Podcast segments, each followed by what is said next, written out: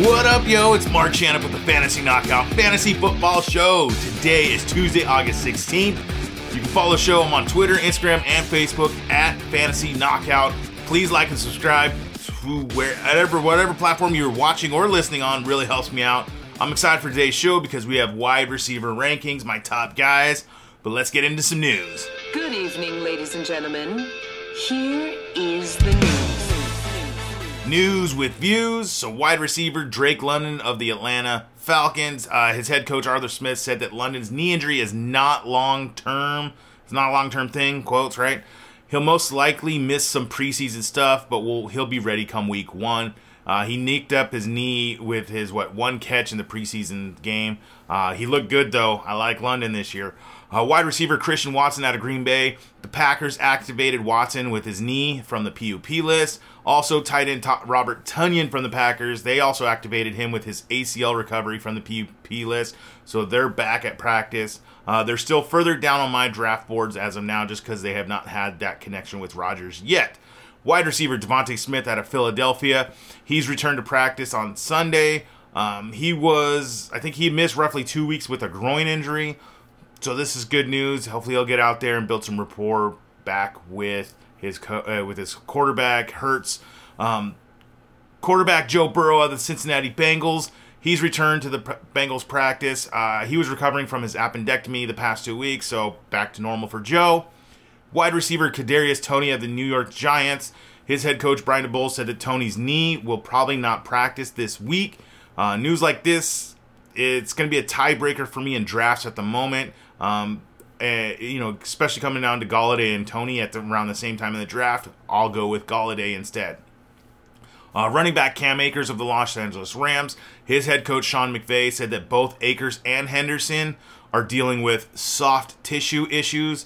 Uh, basically, uh, they're going to hold them out of practice until they can get to full speed uh, within the team drills. Not great news. Um, I'm just to have to wait and kind of see how long this lasts, but it, that's kind of a deal breaker for me taking uh, Akers in the third or fourth round. I will wait on Akers at the moment. And then last is running back Alvin Kamara of the New Orleans Saints. Adam Schefter reports that there's a real chance that the status of Kamara's felony battery case is not going to affect his availability this year. So it was looking like this was more and more so, you know, the case. So I moved him up in my rankings. I think I got him at six but there's still this chance of something happening. So you got to understand. Don't take him in the first round. I would wait if he's a value in the second or third round. I'll snag him up there and enjoy the value you will get with Kamara this season.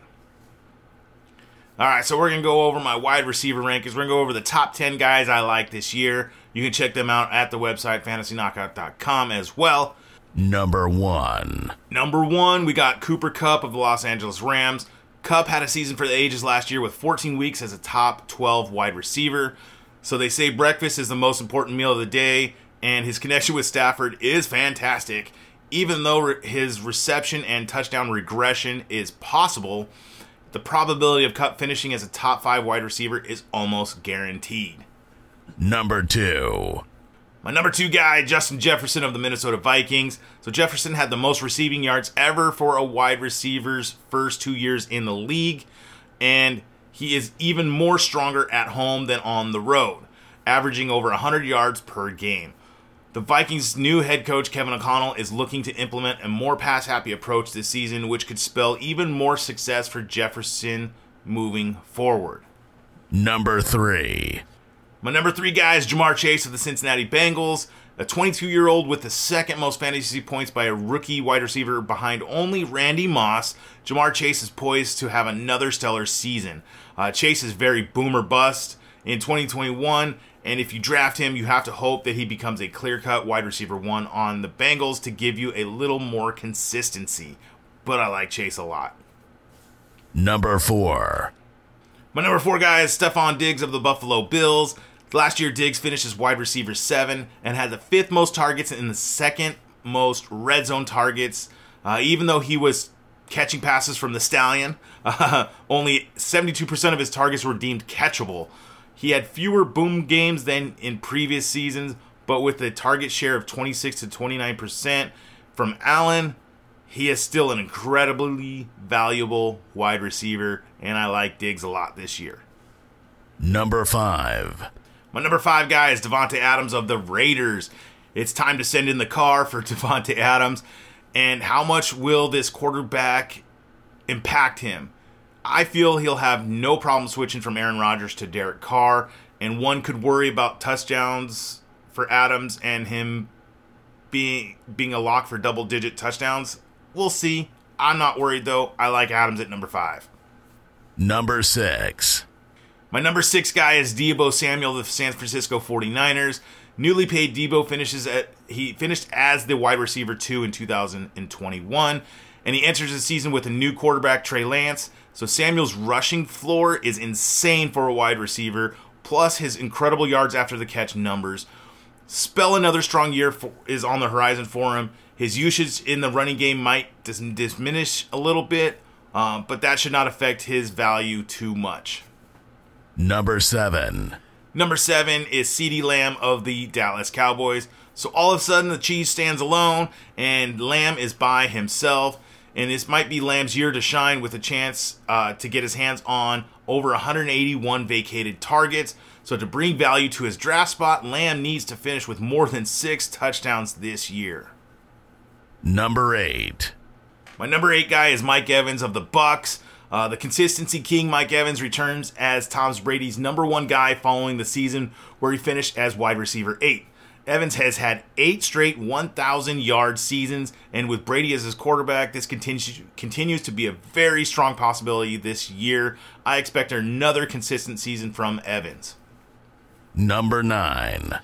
My number nine guy is Mike Williams of the Los Angeles Chargers. So Williams came out hot in the start of 2021, and he fizzled out as the season progressed, then leaving with us two great weeks to end the year.